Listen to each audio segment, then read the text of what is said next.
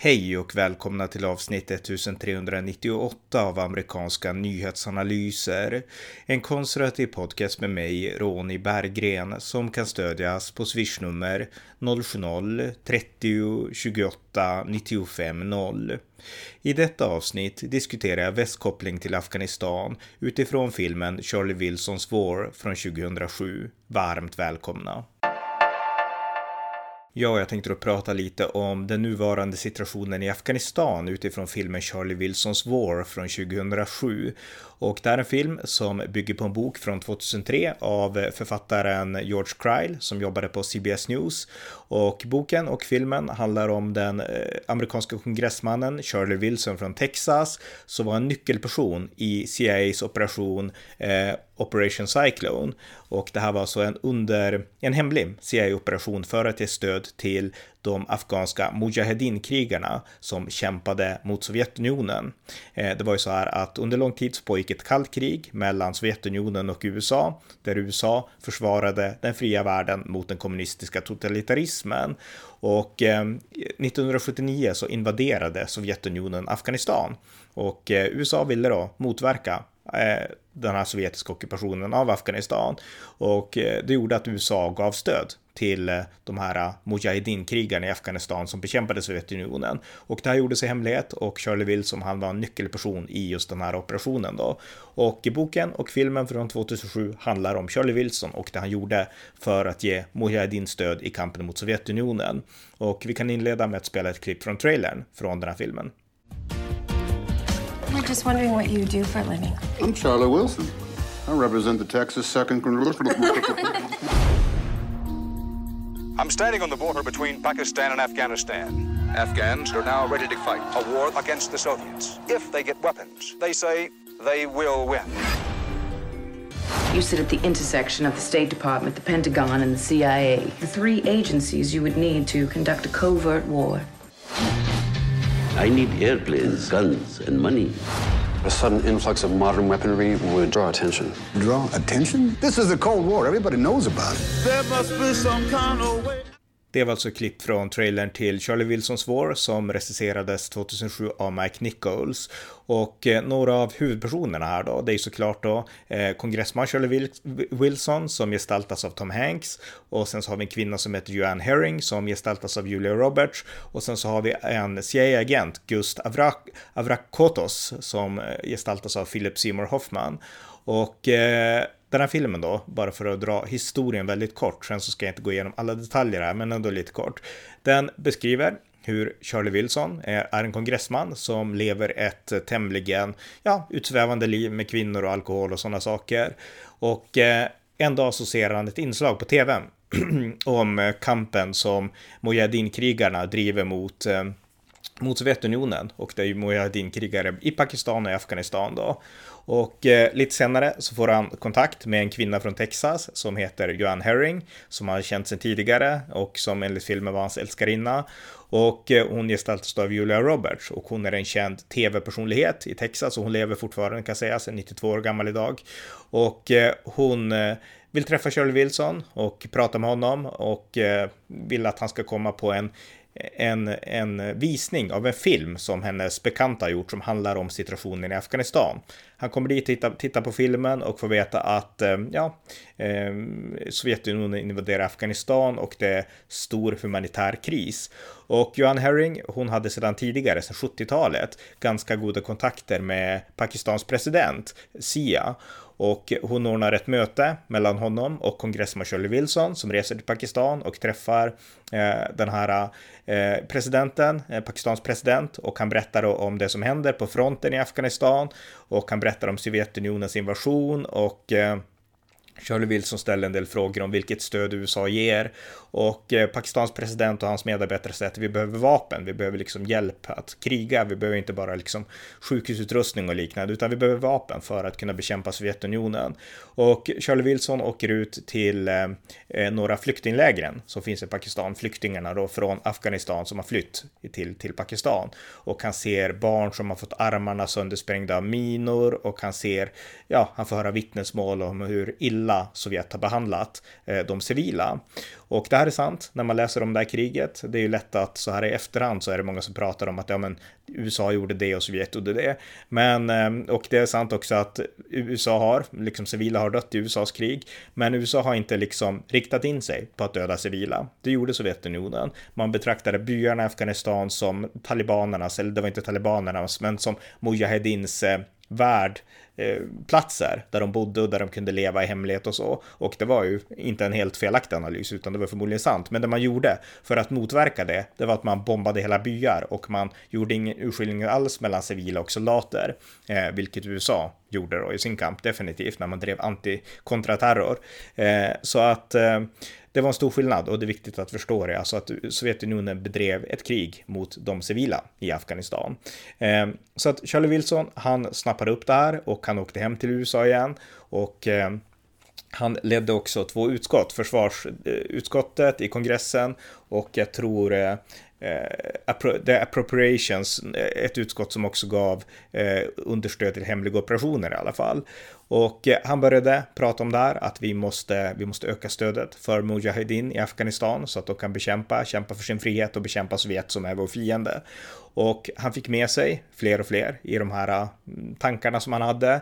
Och eh, CIA kom snabbt på hans sida och i filmen så gestaltas en CIA-agent som är en ganska färgstark personlighet, Gust Avrakotos. Jag tror han har grekisk, hade grekiskt påbrå och det Philip Seymour Hoffman som, som spelar honom då. Och den här personen kopplar ihop med Charlie Wilson, med kongressmannen och förklarar att eh, för att skjuta ner helikoptrar, vilket du vill göra Charlie Wilson, så behöver Mujahedin få de här eh, missilerna och de behöver få bättre vapen och eftersom allt det här görs i hemlighet, USA har inte en officiell policy att stödja Mujahedin därför att vi vill inte gå in i en direkt konfrontation med Sovjetunionen i Afghanistan. Vi vill inte ha tredje världskrig, utan vi kommer att stödja de här Mujahedin-grupperna, men det ska göras i hemlighet. Så därför förklarar då CIA-agent Gust Avrakotos måste vi köpa in vapen via andra länder, eh, gärna sovjetiska vapen, så att det ser ut som att de inte kommer från oss. Så att det inleds ett stort samarbete med Egypten, med Israel och eh, via dem så får man tag i sovjetiska vapen som,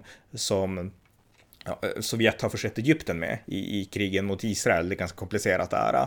Men de vapnen får man lägga beslag på och man lyckas skicka dem till Mujahedin i Afghanistan och i Pakistan då, för det här utförs från Pakistan egentligen, de här operationerna. Och eh, till slut så skickar man också Stinger-missiler. Och eh, det som verkligen gjorde att Sovjetunionen kunde besegra till en början Mujahedin-krigarna, det var att man hade helikoptrar. Helikoptrar med eh, raketer och eh, med liksom, ja, skjutvapen och sådana saker. Och eh, mot eh, dem så hade egentligen Mujahedin ingen chans, utan de vart ihjälskjutna. Och eh, de kunde skjuta med AK4 och sånt, men, men helikoptrarna var skyddade, så att de stod emot sådana saker. Men Stinger-missilerna, de var värmesökande, tror jag i alla fall. Och eh, USA levererade sådana till Mujahedin eh, under liksom Charlie Wilsons, eh, utifrån hans påtryckningar.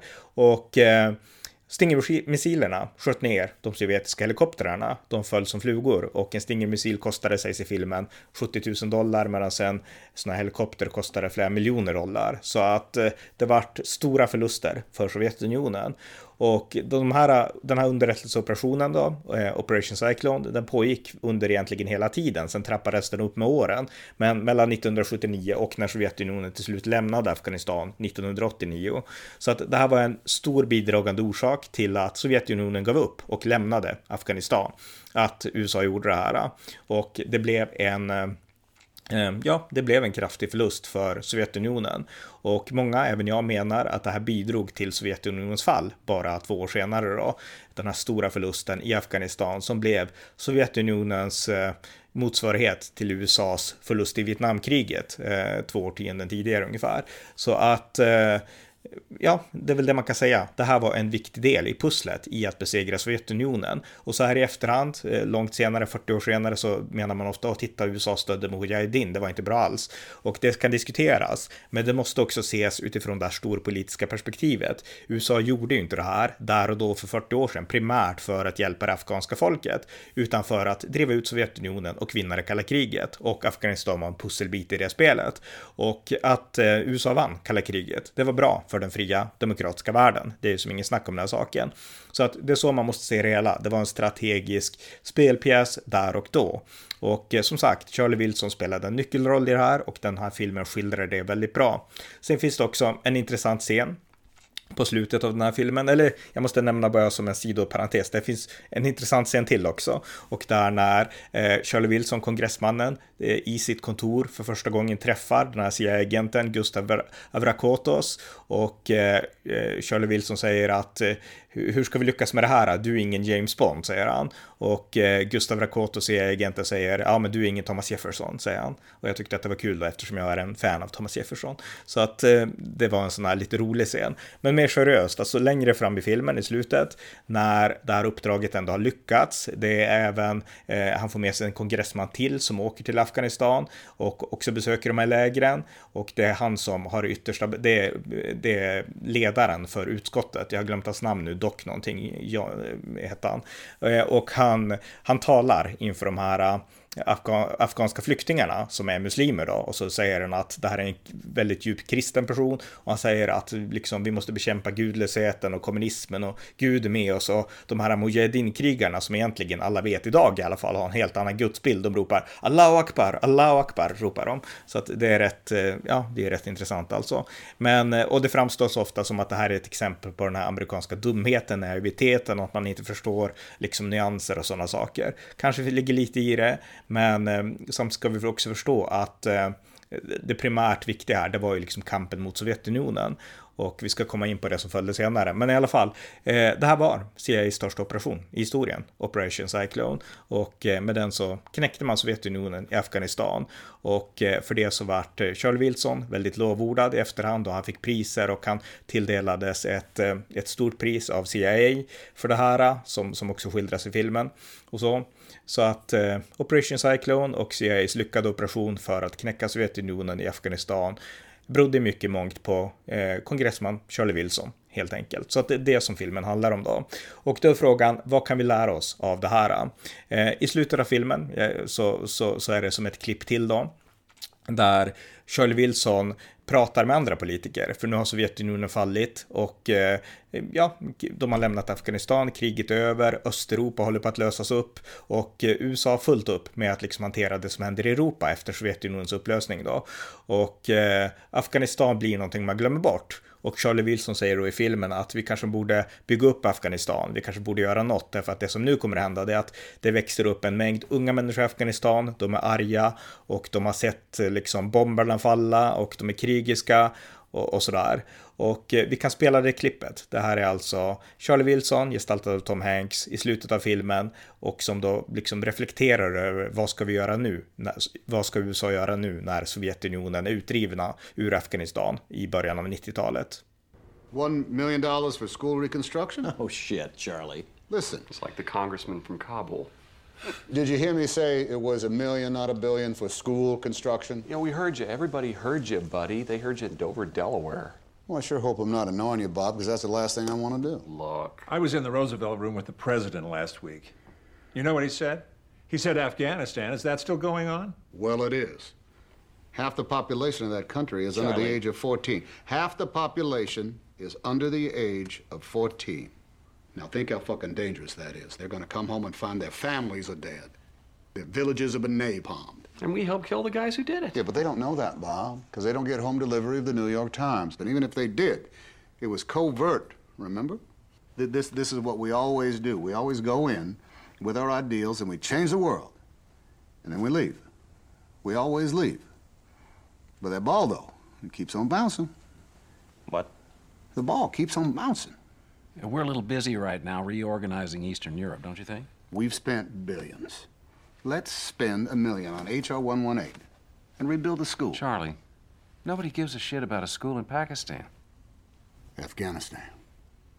Så det var alltså det klippet då där Charlie Wilson påpekar att vi kanske måste hantera Afghanistan på något sätt. Eh, det gjordes inte, utan USA lämnade, precis som det här klippet antydde, Afghanistan. Man, man fick andra prioriteringar, Östeuropa framför allt. Och det här stora spelet om hur ska vi hantera Sovjetunionen, det fick andra prioriteringsfrågor.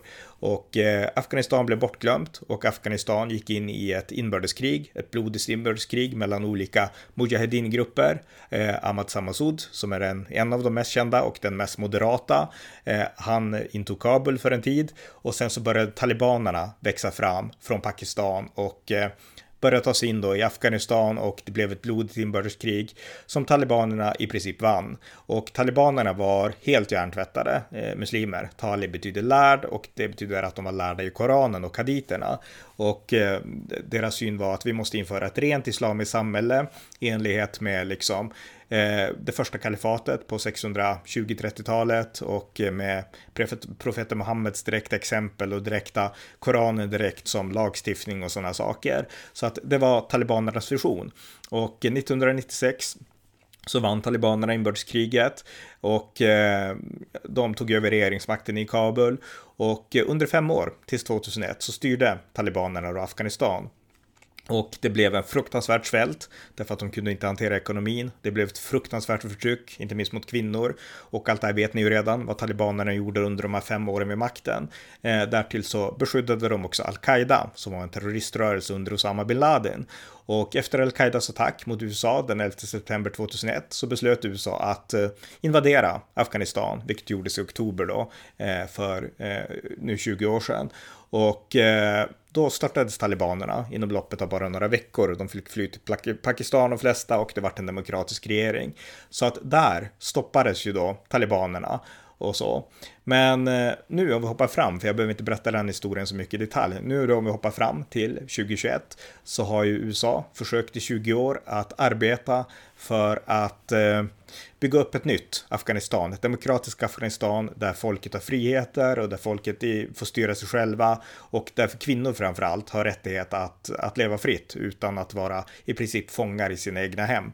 Så att det var det som USA byggde upp under 20 års tid. Och Joe Bidens beslut nu att, eh, att lämna Afghanistan helt tvärt och att inte omkalkylera även om förändringarna på marken gjorde att en omkalkylering förmodligen hade varit både nödvändig och eh, mycket sund. Det gjorde han ännu inte. Konsekvensen av det, det är att nu har talibanerna kommit tillbaka. De har återigen tagit makten och förtrycket har återigen liksom Eh, ja, eh, börjat bli en verklighet. Vi har inte sett liksom fullbordandet av den, exakt vad det kommer att innebära. Men förtrycket har börjat i alla fall. Kvinnor är idag betydligt mer ofria än det var för två månader sedan i Afghanistan. Så att det är ju bara ett faktum. Och eh, det här är lite grann för att USA har gjort samma misstag som man gjorde i slutet av 80 och början av 1990-talet. Man har lämnat Afghanistan igen. Charlie Wilson argumenterade ju efter att eh, Operation Cyclone fullbordades att vi har satsat nu, jag tror 200 miljarder dollar på att liksom bekämpa Sovjetunionen genom att understödja afghanernas kamp. Nu bör vi också satsa bara några ynka miljoner dollar för att bygga upp skolor och för att visa att vi är en vän till Afghanistan och liknande. Och USA ignorerade det. De ignorerade att man hade spenderat en hel massa pengar och tio års tid. Och man tänkte nu går vi vidare till nästa grej. Vi måste ju fundera mer över Sovjetunionen och liksom rikta in resurserna på att bygga upp Östeuropa. Det var lite så som man tänkte istället och det var också logiskt såklart. Då. Men konsekvenserna av det blev ett Afghanistan i förfall och ett blodigt inbördeskrig där talibanerna till slut vann.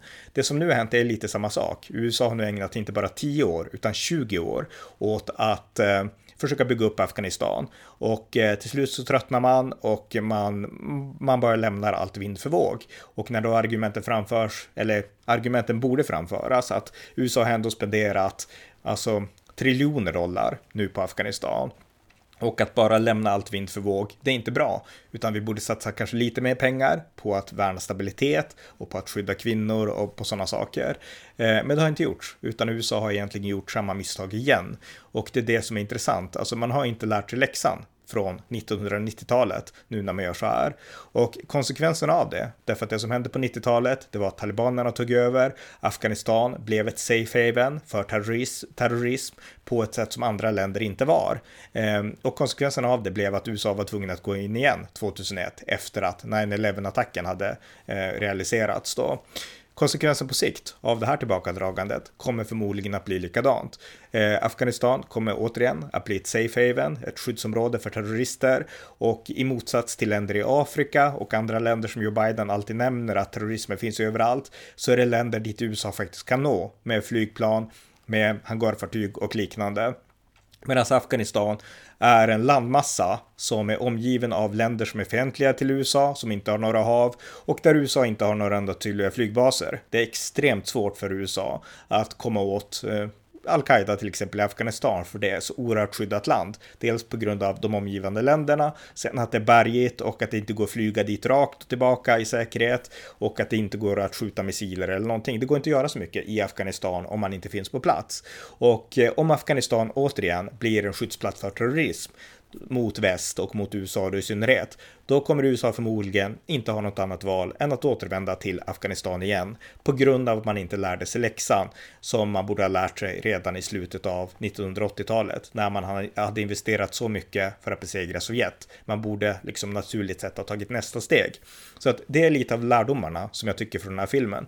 Att eh, väst har och eh, framförallt Joe Biden har agerat mycket tanklöst när han då gjorde det här tillbakadragande från Afghanistan. Afghanistan För med stor sannolikhet måste USA återvända. Det var så i Irak. Där var det Barack Obama som sa att nu är kriget över. Vi är less på eviga krig, trots att USA inte alls bedrev något evigt krig i Irak, utan när Obama drog tillbaka trupperna 2010-2011 så var kriget över. Al-Qaida i Irak var besegrade och USA var egentligen bara understödjare av de irakiska säkerhetstrupperna. Men när amerikanerna själva helt drog, då gjorde Al-Qaida i Irak comeback under namnet Islamiska staten och ett folkmord följde. Och nu har man gjort samma sak. Obamas efterträdare Joe Biden har gjort samma sak i Afghanistan och talibanerna har återkommit och de Eh, bedriver nu utrensningar, inte folkmord, men utrensningar mot de som arbetade för den afghanska och amerikanska regeringen tidigare. Så att, eh, och vad som kommer vet vi inte exakt än, alltså det, det som väntar i form av ännu grymmare eh, ja, påföljder då. Så att eh, samma sak upprepas i Afghanistan idag och det hade inte behövt bli så här. Hade vi lärt oss läxan efter CIAs mycket lyckade operation eh, mot Sovjetunionen i Afghanistan, då hade vi kanske tänkt efter lite grann. Då hade USA kanske tänkt efter, men även NATO som också var med. Eh, på den här liksom Operation Enduring Freedom när det handlar om att hjälpa Afghanistan nu på 2000-talet. Så att det är läxan och eh, sannolikt kommer väst att behöva gå in igen i Afghanistan och det får vi hålla tummarna för att det blir tredje gången gilt att vi bygger upp Afghanistan på riktigt. För faktum är att det var inte ett misslyckat nationsbygge i Afghanistan. Det var inte så att man inte lyckades med någonting. Man lyckades bygga upp en demokrati, man lyckades bygga upp eh, ett land som gav kvinnor rättigheter inom ramarna för en islamisk kultur kultur då, men likväl kvinnliga rättigheter som inte går att jämföra med deras rättigheter, icke-rättigheter under talibanerna. Man lyckades med det. Man lyckades hålla talibanerna borta. Sen gjorde talibanerna comeback och USA kände att vi har inte resurser och vi vill inte heller riktigt kämpa på den här fronten och stå emot dem. Men det gjordes parallellt med att den afghanska säkerhetsstyrkorna faktiskt blev starka.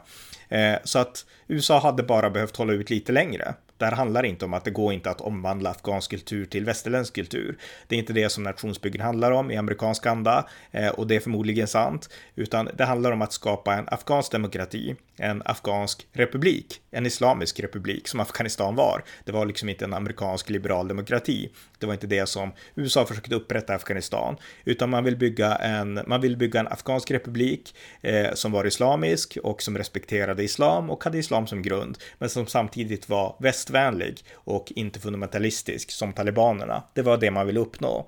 Och sådana slags nationsbyggen har USA lyckats med förut i Japan och i andra länder där man inte alls har liksom implementerat liksom en, ett amerikanskt samhälle. Det har man inte gjort, inte i Japan och man gjorde det inte i Afghanistan och inte i Irak heller då. Men Afghanistan är alltid mer intressant än Irak, därför att Irak var ett helt annat form av land.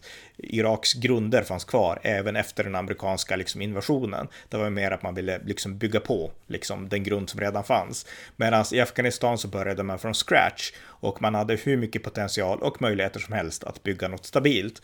Och man kom ganska långt, men man gav upp någonstans i liksom i, ja, när andra halvlek skulle börja egentligen.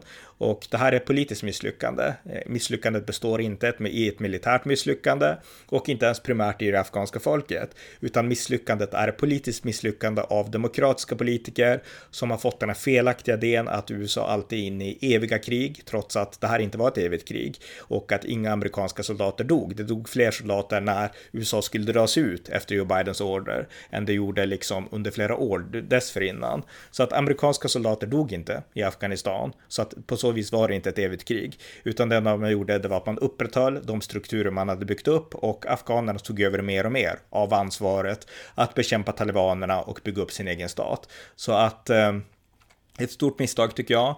Eh, det var ett nationsbygge som fungerade och eh, man hade bara behövt lite mer uthållighet och man hade behövt en ledare, en politisk ledare, en amerikansk president som samlade världen kring den här frågan igen. Alltså mycket av den här inspirationen, den försvann när George W. Bush lämnade Vita huset i januari 2009.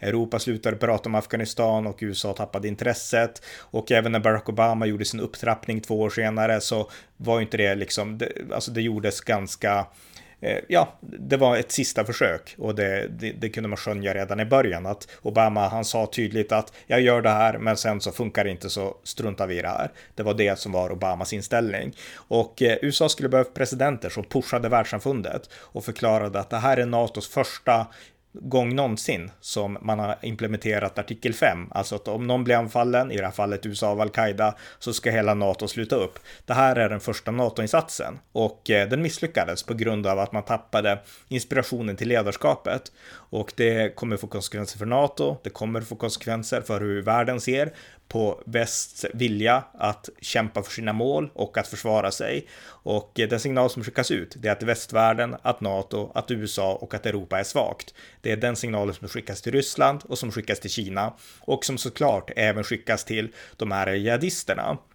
Och då kan vi diskutera, var det inte så att USA understödde talibanerna? Riktigt så var det inte i den här operationen. Man stödde olika Mujahedin-grupper, Ahmad Samasud, det var den sunda gruppen, sen stödde man också andra osunda. Och det finns en den här eh, Hekmatar, eller vad han heter. Eh, jag kan inte uttala de här eh, afghanska namnen, men det finns en person som också var en Mujahedin-ledare som fick mycket stöd av USA och han, eh, han var ingen vettig person alls, utan det var en av de här som jag tror eh, eh, Gulbuddin Hekmaitar hette han. Jag tror att det var han, jag har sett en dokumentär, som införde det här med att man skulle kasta syra i kvinnors, flickors ansikte om de liksom var lösaktiga och sådana saker eller om man misstänkte det. Så att en fruktansvärd person i, i grund och botten. Eh, med en fruktansvärd kvinnosyn och han var en av de här grupperna som USA understödde. Så att, eh, men de var inte talibaner utan talibanerna kom sen och de kom från en ännu mer fundamentalistisk skola. Det är viktigt att förstå det och det är också viktigt att förstå att det här var en del av, alltså prio ett måste ha varit Sovjetunionen och det är lite samma logik som Biden applicerar nu att nu måste prio ett vara Kina och Ryssland, inte de här talibangubbarna i Afghanistan. Och det finns lite logik i det, men samtidigt så ja, det var inte, det är inte så att USA hade 100 000 man i Afghanistan, utan man hade 2500 soldater. Det hade inte ändrat något i förhållande till vad man skulle kunna göra samtidigt mot Kina eh, om man hade haft kvar de här i Afghanistan. Så att eh, det här innebar bara att västvärlden förlorar en eh, ja, en, en viktig plats i fronten i, mellan framförallt Kina men även Ryssland.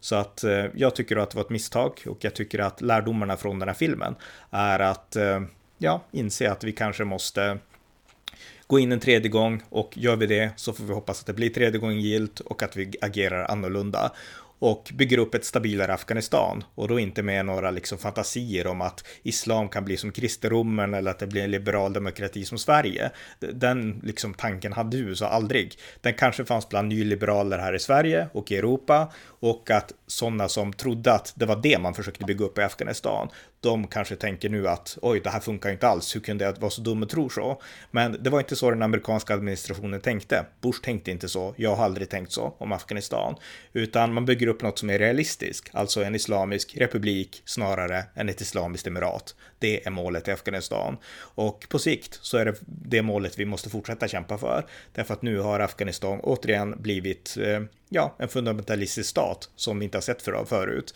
Och eh, en stat som i motsats till Islamiska staten har alla möjligheter i världen att överleva egentligen. Och eh, återigen bli en grogrund för global terrorism. Så att eh, det var lite mitt take på det här då utifrån den här filmen då, Charlie Wilsons War. Och eh, ja, jag får återkomma, men det var mina spontana tankar. Det var avsnitt 1398 av amerikanska nyhetsanalyser. En konservativ podcast om USA som kan stödjas på swishnummer 070-30 28 95 0 eller genom att via hemsidan stödja på Paypal, Patreon eller bankkonto. Det var allt för den här gången. Tack för att ni har lyssnat.